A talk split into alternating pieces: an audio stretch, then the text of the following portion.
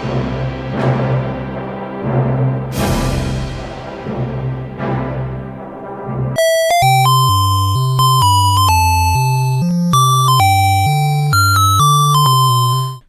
welcome to In Search of the Crystal Skull, an epic adventure into the world of mediocrity. My name is Aaron, My name is Patricia. and today we are talking about The Last Unicorn. And uh, this is a quite bizarre 1980s flick, which, you know, given the fact that this was a a, a, a- decade filled with, like, you know, uh, uh, you know uh, cars that are, like, you know, m- you know, mutate into things and, uh, you know, and, like, you know, Rubik Cube people and, uh, you know, uh, ponies and uh, goodness knows else. I guess that's a pretty laughable thing to say now like when you really cat- think cats about with swords, turtles with size, Yeah, bears with hearts. Yeah. An, an ambiguously gay man fighting a skeleton.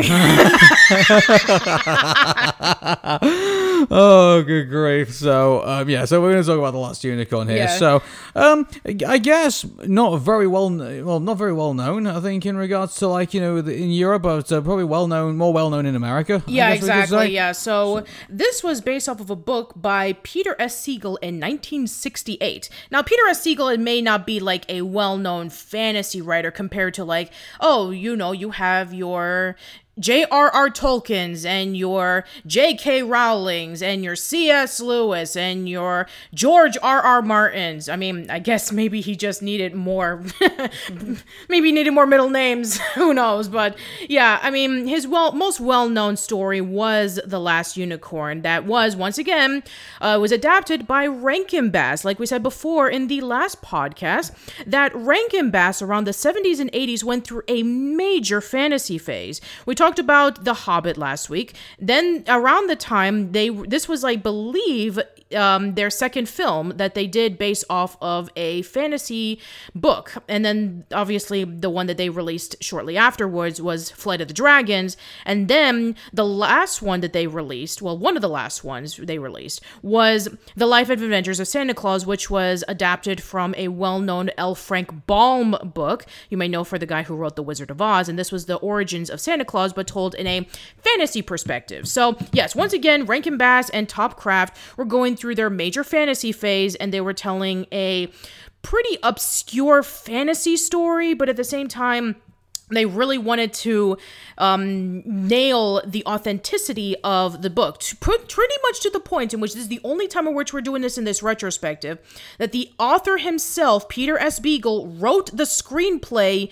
for The Last Unicorn, and he would also write the screenplay for another well-known fantasy film that came around the 70s, which was Ralph Bakshi's Lord of the Rings. But unfortunately, we will not be talking about Ralph Bakshi's Lord of the Rings because it is not in Crystal Skull territory. For those who are wondering, when are you going to talk about the other Lord of the Rings adaptations? Well, unfortunately, we will not be able to. And even though Return of the King, which was the other Rankin Bass adaptation that they did, based off of the last chapters of the Lord of the Rings story, even though that is in Crystal Skull territory, we wanted to give more variety to other authors and other fantasy stories that were around Crystal Skull territory. So, uh, The Last Unicorn didn't do very well in the box office, and it has since became a major cult classic, especially for those who grew up with it. Yeah, I think it found its fa- I think it found its footing when it was finally released on VHS. Yes, it did. And even though that a lot of people, uh, you know, had like a really strong love and appreciation for The Last Unicorn, I believe it kind of blew into the mainstream when it released on DVD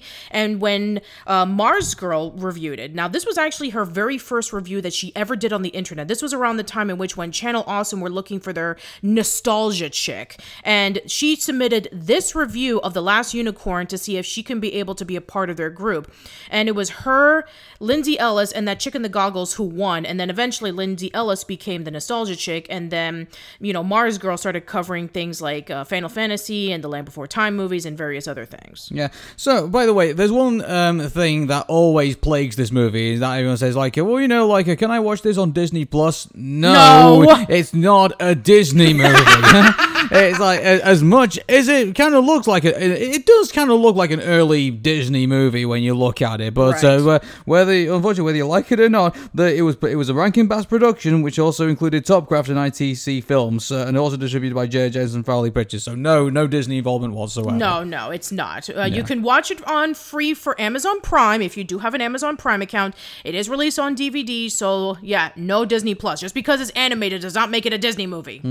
So let's get into the plot of the story. So it's um basically this is about you know the last unicorn. You know. Oh, really? I didn't know that. but um, so the the whole idea is that apparently this Red Bull came around. Uh, no, not not Red Bull. But yeah, like so, um, a, a giant bull came and chased away all the unicorns away, and now we basically have this character, the last unicorn, who uh, has uh, been always curious about what happened to her kind. So Yeah. she goes off away from her forest, you know, on this on this adventure, and uh, she ends up basically meeting a lot of like you know quir- quirky characters. There's this uh, you know uh, this uh, crazy uh, you know kind of like uh, you know insect that you know uh, keeps singing you know random songs and things like that. Yeah, like, like here's Yeah. the thing that we need to talk about. So we have this introduction of this butterfly character who is like singing all these songs and it's like singing all these rhymes. It's like, do you know the Muffin Man and all this kind of stuff. And it's like, who is this character? yeah, like we're just kind of like what what's going on here at the very beginning of it. Yeah, Like, I was know, just expecting it was like Navi from like uh, Legend of Zelda. It's like, hey, listen, hey, listen, listen. Oh my god. Anyway, and then finally,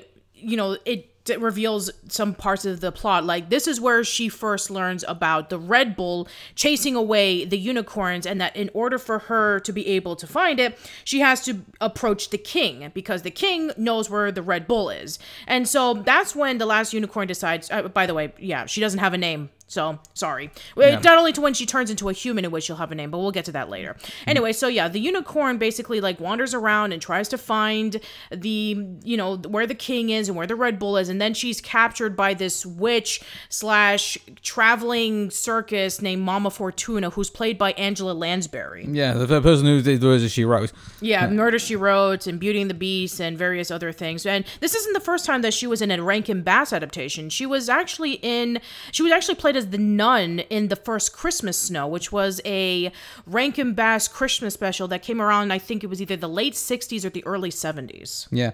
So um, actually, one thing that's uh, interesting is that uh, you know we have uh, you know Jeff Bridges is also in this movie. Yeah, Jeff Bridges, like And Christopher Lee. yeah, Christopher. Yeah, th- th- this is a uh, you know kind of like similar to the last podcast. This is an all-star cast, but this time maybe for our younger listeners, they actually know who they are. So Mia Farrow is the last unicorn, and you probably remember her because she also played in a movie that we talked about in Crystal Skull and Be Kind Rewind, where she was the one who rented all the VHS tapes.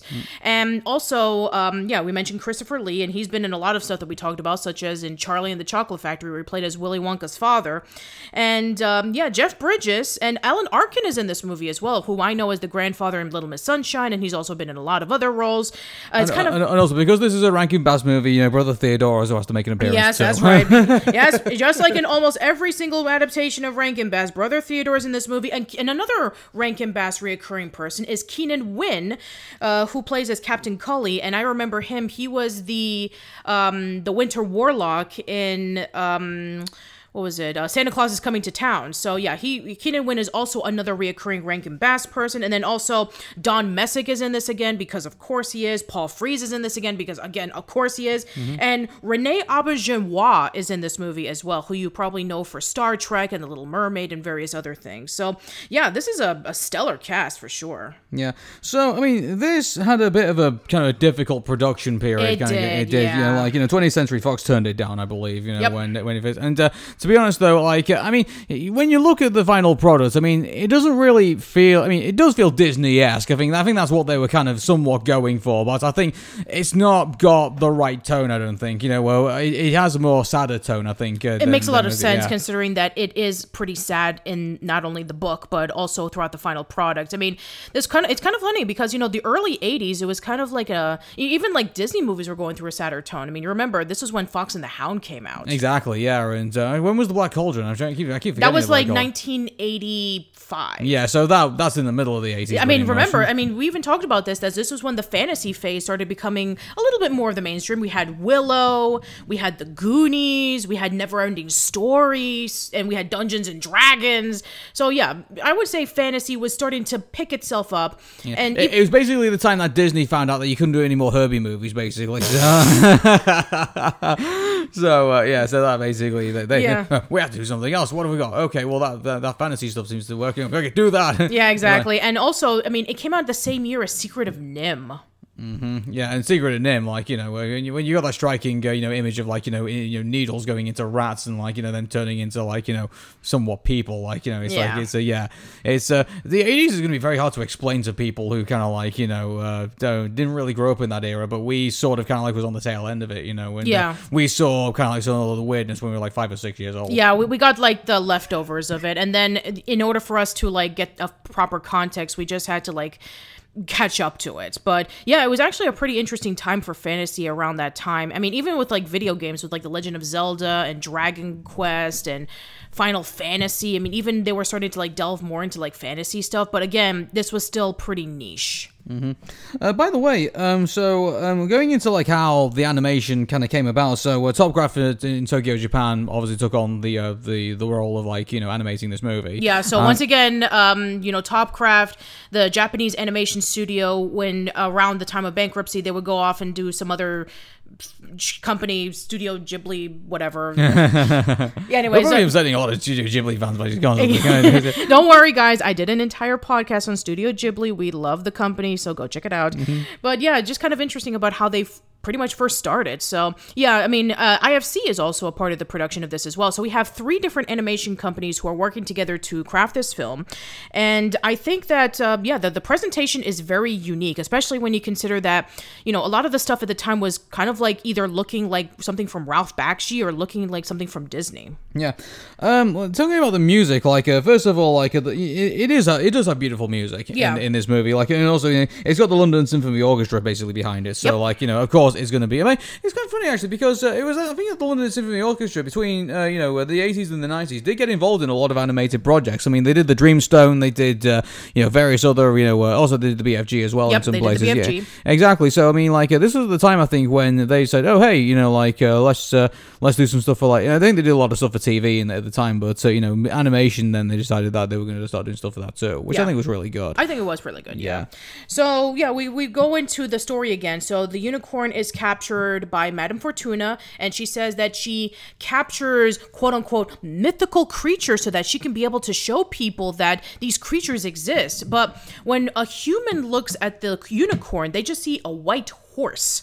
But she decides that she's going to put like a fake horn in it so that it makes it look like it's a unicorn. Kind of like similar to how, you know, a cat is like, um, you know, a, a- different creature and all that kind of stuff. So it's all lies so that, you know, she can be able to lure people in for a quick buck. Yeah, and uh, by the way, um, the uh, so the reason she has to put that horn onto it because not you know it was shown in the get go that uh, you know not everyone can see the fact that she is actually the, the last unicorn is actually a unicorn. They think you just think it's a horse. Yeah, exactly. Yeah. So, uh, but uh, it's the uh, then we're introduced to the wizard character. Yeah. Schmendrick. Schmendrick, and uh, he actually can see the fact that it's a unicorn. Yes, he so- can because he's a, a warlock, a wizard, and even though he's not very good at it, he can still see that it is a unicorn, and he tries to set it free. And this is who's played by Jeff Bridges. Yeah, like uh, it's um, it's, it's probably a really bad reference, but he sort of kind of reminds me of like you remember that kid in the first Care Bears movie who like you know turns evil and stuff like that. Oh, Like, yeah, like okay, so, Let's play a game of disappearing bears. Like, no, no, no, no, not the second movie, the first movie. I've never Uh, seen the first You never seen the first movie? No. Oh, okay. uh, uh, well, you and I have probably seen the second movie, but never seen the first one. You know what? I mean, they don't even say like care. Did it, I mean, it's it's kind of funny because you know even like the titles is a little bit weird. Yeah, like his Care Bears movie too. Exactly. Yeah, Yeah. like, okay. So, um, but uh, you know, going, going back to uh, this movie, like, uh, so, uh, you know, Schmendrick, I mean, is uh, I can see where they were going with the performance, but I mean, it is played kind of down. oh a my little bit, gosh! I yeah. mean, Jeff Bridges is an amazing actor. But maybe he's just not a good voice actor. Well, I, I think it's early days. I think. I guess you're right. It, it is early days. You know, this was when he was kind of starting out. I think he started around maybe the 60s and 70s, and you know maybe he started getting more well known around the 80s. But yeah, voiceover definitely not. No, definitely not. And uh, I think, uh, mind you, like also um, in regards to like uh, characters that are going to be appearing in this, you know, uh, there's that harpy bird that appears in this. And by the way, before you think that uh, Total Recall was the first uh, movie that brought us the uh, the uh, three-breasted creature, here, here comes the last unicorn. Yeah, like that was kind of shocking, and it's like, are we looking at this correctly? yeah, like like, is this you know you know it's kind of like uh, you know when in the Little Mermaid like you can see all like all the decks and like in like all the in the in, in like all, uh, like all the all where where in the movie and in like the cover and stuff like that. And we're, we're having like that moment. We're like, are we seeing actually what this thing or is this kind of like just dir- dirty imaginations? I don't, I, Yeah, I don't no, know. no, no, no, no. I mean, that one is just like, yeah, they drew it kind of phallic, but it wasn't meant to be. And this one is like, nope, no.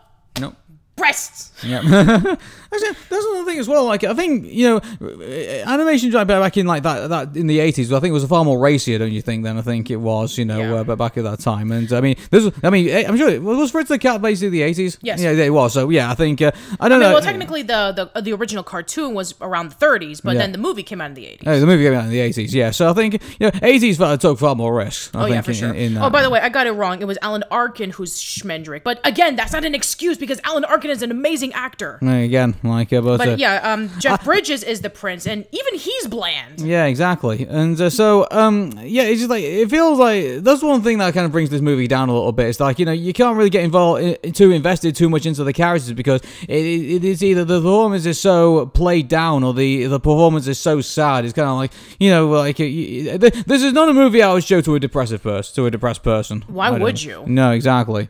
Like it's just Yeah. you, you have to be in a kind of right, you know, sort of bright mood to like start this movie off, and then you know once you've finished, you have to find something to kind of like bring you back up again a little bit. Exactly, yeah. Yeah. So, yeah, Schmendrick frees the unicorn, and then they run off and try to see if they can find some more information about the Red Bull. And, and then we just see that Schmendrick is just not very good with his magic because, you know, he's still struggling. And then along the way, they meet up with this, uh, you know, group of travelers, and then they decide that they're going to be settling in, and then Schmendrick shows off his abilities. And then um, when one, uh, you know, when the, the leader's wife, Molly, starts seeing the unicorn and seeing Schmendrick, and it's like, oh, wow, you know, where have you been? I've been waiting for you for so long. And it's like, wait, where did this come from? Yeah, like this confused me. Like it's just like I mean, uh, I really needed some backstory in regards to Molly because it sounds to me like uh, there was like something that we probably should have seen but we never did. Yeah. Yeah, like uh, that was so weird. That was really weird. Yeah, I, I I couldn't get invested in that moment really, and like you know, it always felt I kind of felt like you know, like well, you know, this unicorn doesn't really owe you anything, really. Yeah, Like, exactly. I, I was thinking that I was hoping that it was going to be like, oh well, you know, I once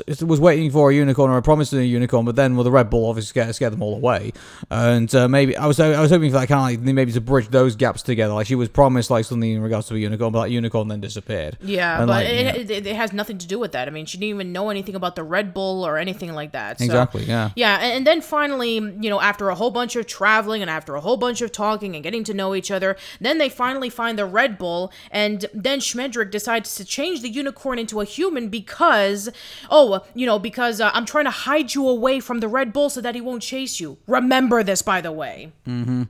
So, um, is this the bit where we get to the point where the unicorn turns into a human? Yes, we do. It is, yeah. So, um, it's uh, Lady Uh, I'm, I'm- I'm just remembering because here's the thing. Yeah, this this is uh, I don't like this. Like, why is it that we don't know the character's name? Like, uh, you know, throughout the movie, why is it just known as Unicorn? Exactly. I mean, it's weird. So her human name is Lady Amalthea. So Amathea. yeah. So yeah, the, the exactly the unicorn has no name, and I get it that there's like nameless characters so that we can be able to insert ourselves into the story, or maybe they just don't name unicorns. It's kind of like the nameless boy and the witches and various other things. So I get it. You know, nameless characters you can be able to insert yourself into the story so that you can become fully invested in the adventure. But this is a You movie know in the end. This is why in the 1990 adaptation of The Witches they gave the nameless boy a name, Luke. Yeah, this is probably like you know maybe like a early diversity tra- you know a training where you know like let's bring a character who does who were for people who were born without names. Oh my god. anyway, no so yeah, way. basically it kind of like splits into two. So you have the unicorn, you have Molly, you have Schmendrick, and then it goes into the second half where they're in the castle, they're meeting up with King Haggard, they're meeting up with Prince Lear, and so then with um, the unicorn being a human as Lady Amalthea, she doesn't like being a human because she wants to be a unicorn so she can find the other unicorns and that she can be able to talk to you know to Prince ha- uh, Lear and King Haggard who are you know probably knowing about it and then you know slowly but surely she starts forgetting that she's a unicorn and she's a human and then there's this love subplot that just comes right out of nowhere And by the way, like I think this is probably more rushed than I think the those animated Titanic movies. if Oh my you remember, God. yeah, like it's just it's. Uh, I'm so I felt so confused. In, in that bit, like you know, there was no build up to this relationship None. whatsoever. Zero. I, I hate it when when you know, like I don't know why, but this just seems to be a thing in animated like features where there's like we need to f- just shove in some romance. So here's this, and like we're not going to like incorporate any story into it. Yeah, Like, exactly. Like I'm so glad that this trope is slowly going away because just because you have a male character and a female character together doesn't mean they have to fall in love. They didn't do this with Wish Dragon. They didn't do this with Atlantis the Lost Empire. Just keep it a platonic relationship. Why couldn't they just be friends or something like that? Well, you know, like uh, even Frozen called this out, like you know, uh, back in like you know the uh, in you know in, in the revival era like, when this, when that kicked off, like they said, you know, Elsa says straight up to uh, to Anna, like you know, you can't just marry somebody you've just met. Exactly. And even a few years before that with Enchanted, in which when the prince first meets up with Giselle, the beg uh, you know, the poor girl, and then he falls in love with her, and then he says, We shall be married in the morning, even though he literally just knew what her name was. Yeah, it just it's uh, again, it's like they were products of their time. Yeah. pretty much. Like uh, I just it's uh, I've not known anybody who basically just kind of like you know uh, met somebody, they had a musical accompaniment together, and the next thing you know, they're married. I mean, can you imagine if it was us in that situation? I don't think that would ever have happened. Never. No, well- Sorry, even when we were in Disney World and you tried that, it still didn't work. You had to bring that up, didn't you? oh boy, but uh, you know, like uh, I just think that um, you know, um, with the Last Unicorn, like you know, when it comes comes to the acting, when it comes to like, yeah, don't get me wrong, like the animation is like you know It- it's on, really- pa- it- on it's- par. it's really It good. is, yeah. So like it's like it's not the animation's not terrible by any stretch Oh, of the no, imagination. absolutely not. Like, It's you know, great. That that bull is terrifying. You know when you first see it. Oh, yeah. Like you know the uh, the whole you know when you're seeing you know King Haggard go through his struggles, like you know of like everything that he's done, like you know you can see that. Oh yeah, And and of course, you know, King Haggard is played by Christopher Lee. I think he's like the best performance out of everybody. Probably, yeah. Well, it's Christopher Lee. Of course. Yeah, like he was Dracula. Like he, mean, was, yeah, he I was mean- Count Dooku. You know, like it was just, exactly. Yeah, I, I- I guess that also, you know, considering that he was already a veteran actor by the time that he was voicing as this character. I mean, he was already Dracula. He was already doing, um, you know, The Wicker and all of these other movies. So he was already there. While everybody else, I mean, you know, Angela Lansbury was there too because she was, I believe, she was doing Murder She Wrote at the time. Yeah. So, um, I think that all the other actors like um, Alan Arkin, Jeff Bridges, and Mia Farrow. I mean, I, I think Mia Farrow did a pretty decent job as well. But I think people like Alan Arkin and Jeff Bridges, they were the ones who struggled the most. Like they wouldn't come into their own until much later on. exactly. So, um, I mean, the finale of this movie is just like, uh, well, um, you know, they, they get chased into this clock. Okay, I need to talk about this. Yeah. So when they finally reach over into where the Red Bull is by going inside this clock, when it reaches a certain time, and yada yada yada. Oh, by the way, there's a drunken skeleton as well. Oh yeah, played by Rene Auberjonois. So Yeah, which they're- is it kind of feels like something out of Conker's Bad Fur Day when you yeah, so basically you have this moment in which when, you know, Schmendrick is offering the skeleton the, the skull some wine because he hasn't drunk wine in years and then he gives him an empty seriously. bottle and then he just drinks and is like, ah, I remember this and then he blushes even though he's a skull. Skeleton. oh my god. Oh yeah. And then he finally decides to open it up. And then we finally approach the Red Bull scene, and this is where I was done. So basically, the whole thing about the Red Bull seeing, you know, the you know, the last unicorn as the human.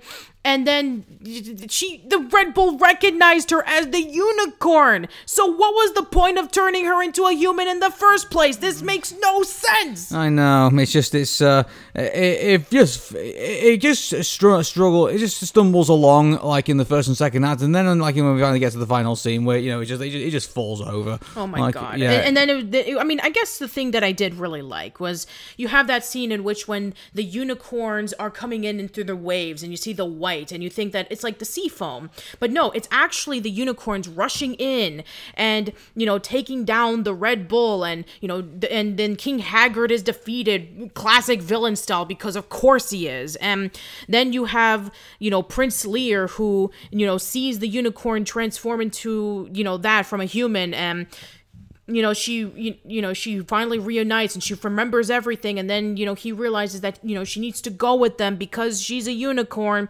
And then Schmendrick and Prince Lear and Molly go off into the, but by the way isn't Molly married? Why does she just decided to just up and abandon her husband and his group just to be with Schmendrick of all people? Yeah, that was uh, Weird. yeah, that just uh, uh, I, I, I, this is the thing. Like relationships in this world make no sense. No, it doesn't. Yeah, it's like, okay, so apparently you can fall in love be, be barely knowing each other, and um, you can just abandon your husband and go off into somebody else. That's not a problem. What? Yeah, and by the way, uh, K- King Haggard, uh, that, that that prince, that's not his son. Every also Yeah, exactly. I mean- he just found him, from what I understand. Yeah, I mean, and you would think that it would build up into something, but, it doesn't. No, it doesn't. Yeah, and it's like uh, I don't know if it was like just there as like you know a, a plot to kind of like you know uh, get you away from the fact that King Haggard is evil or something like that, like uh, because uh, he was the one that like caused like all the unicorns kind of like Yeah, you know, he was the one who. uh, It is the stupidest reason on why he did it. He did it because unicorns are the only thing that make him smile. yeah, so he basically drove them all into the oceans and he never saw them again. My god! this this this guy is crazy, and like it's, it's not enough that he looks like a mixture between Mr. Burns and the Megamind. Like, just, it's just- and what was the third thing? I can't remember what the third thing I kind of like put into there. Like, you know, it was like it was it was Mr. Burns and uh, Megamind, and then someone else claiming paternity. Like, I, I just I don't know. It was just a- was it was just dumb. yeah. Oh my god. And th- you know, then you have like the final moment in which when they go into their separate ways and you know, then we just have this like you know, kind of like a moment where you think that oh, you know, the adventure is just beginning and then we see the unicorn back in her forest again. And so yeah, it just kind of like ends it right there. So yeah. Yeah, I, I, I kind of thinking they had they had the audacity to say, "Oh yeah, once we made this movie, we're going to make a bunch of nice unicorn movies." Like, I mean, yeah. I don't know if there actually were any more books that were adapted uh, by Peter Well, Beagle. Whether regardless if there was a book or not. I, think, yeah, I guess uh, that's true. It's like if it made money, then there you go. Yeah, like uh, it's just it's uh, but, you know, like uh, getting towards the end of us talking about this, yeah, like I feel that this was a movie that uh, you know uh, it, it, it it just doesn't. I mean, it's so mediocre and it so has nothing, and also it commits the sin of like having just this you know uh, ending that makes no sense, and also has the the relationships are all over the show as well. Like they just they don't. Yeah, th- this movie is poorly put together. Like they- Yeah, the, and- only, and the, to the- the only thing I, I take away from this movie is harpy boobs. You know, like, Oh my god.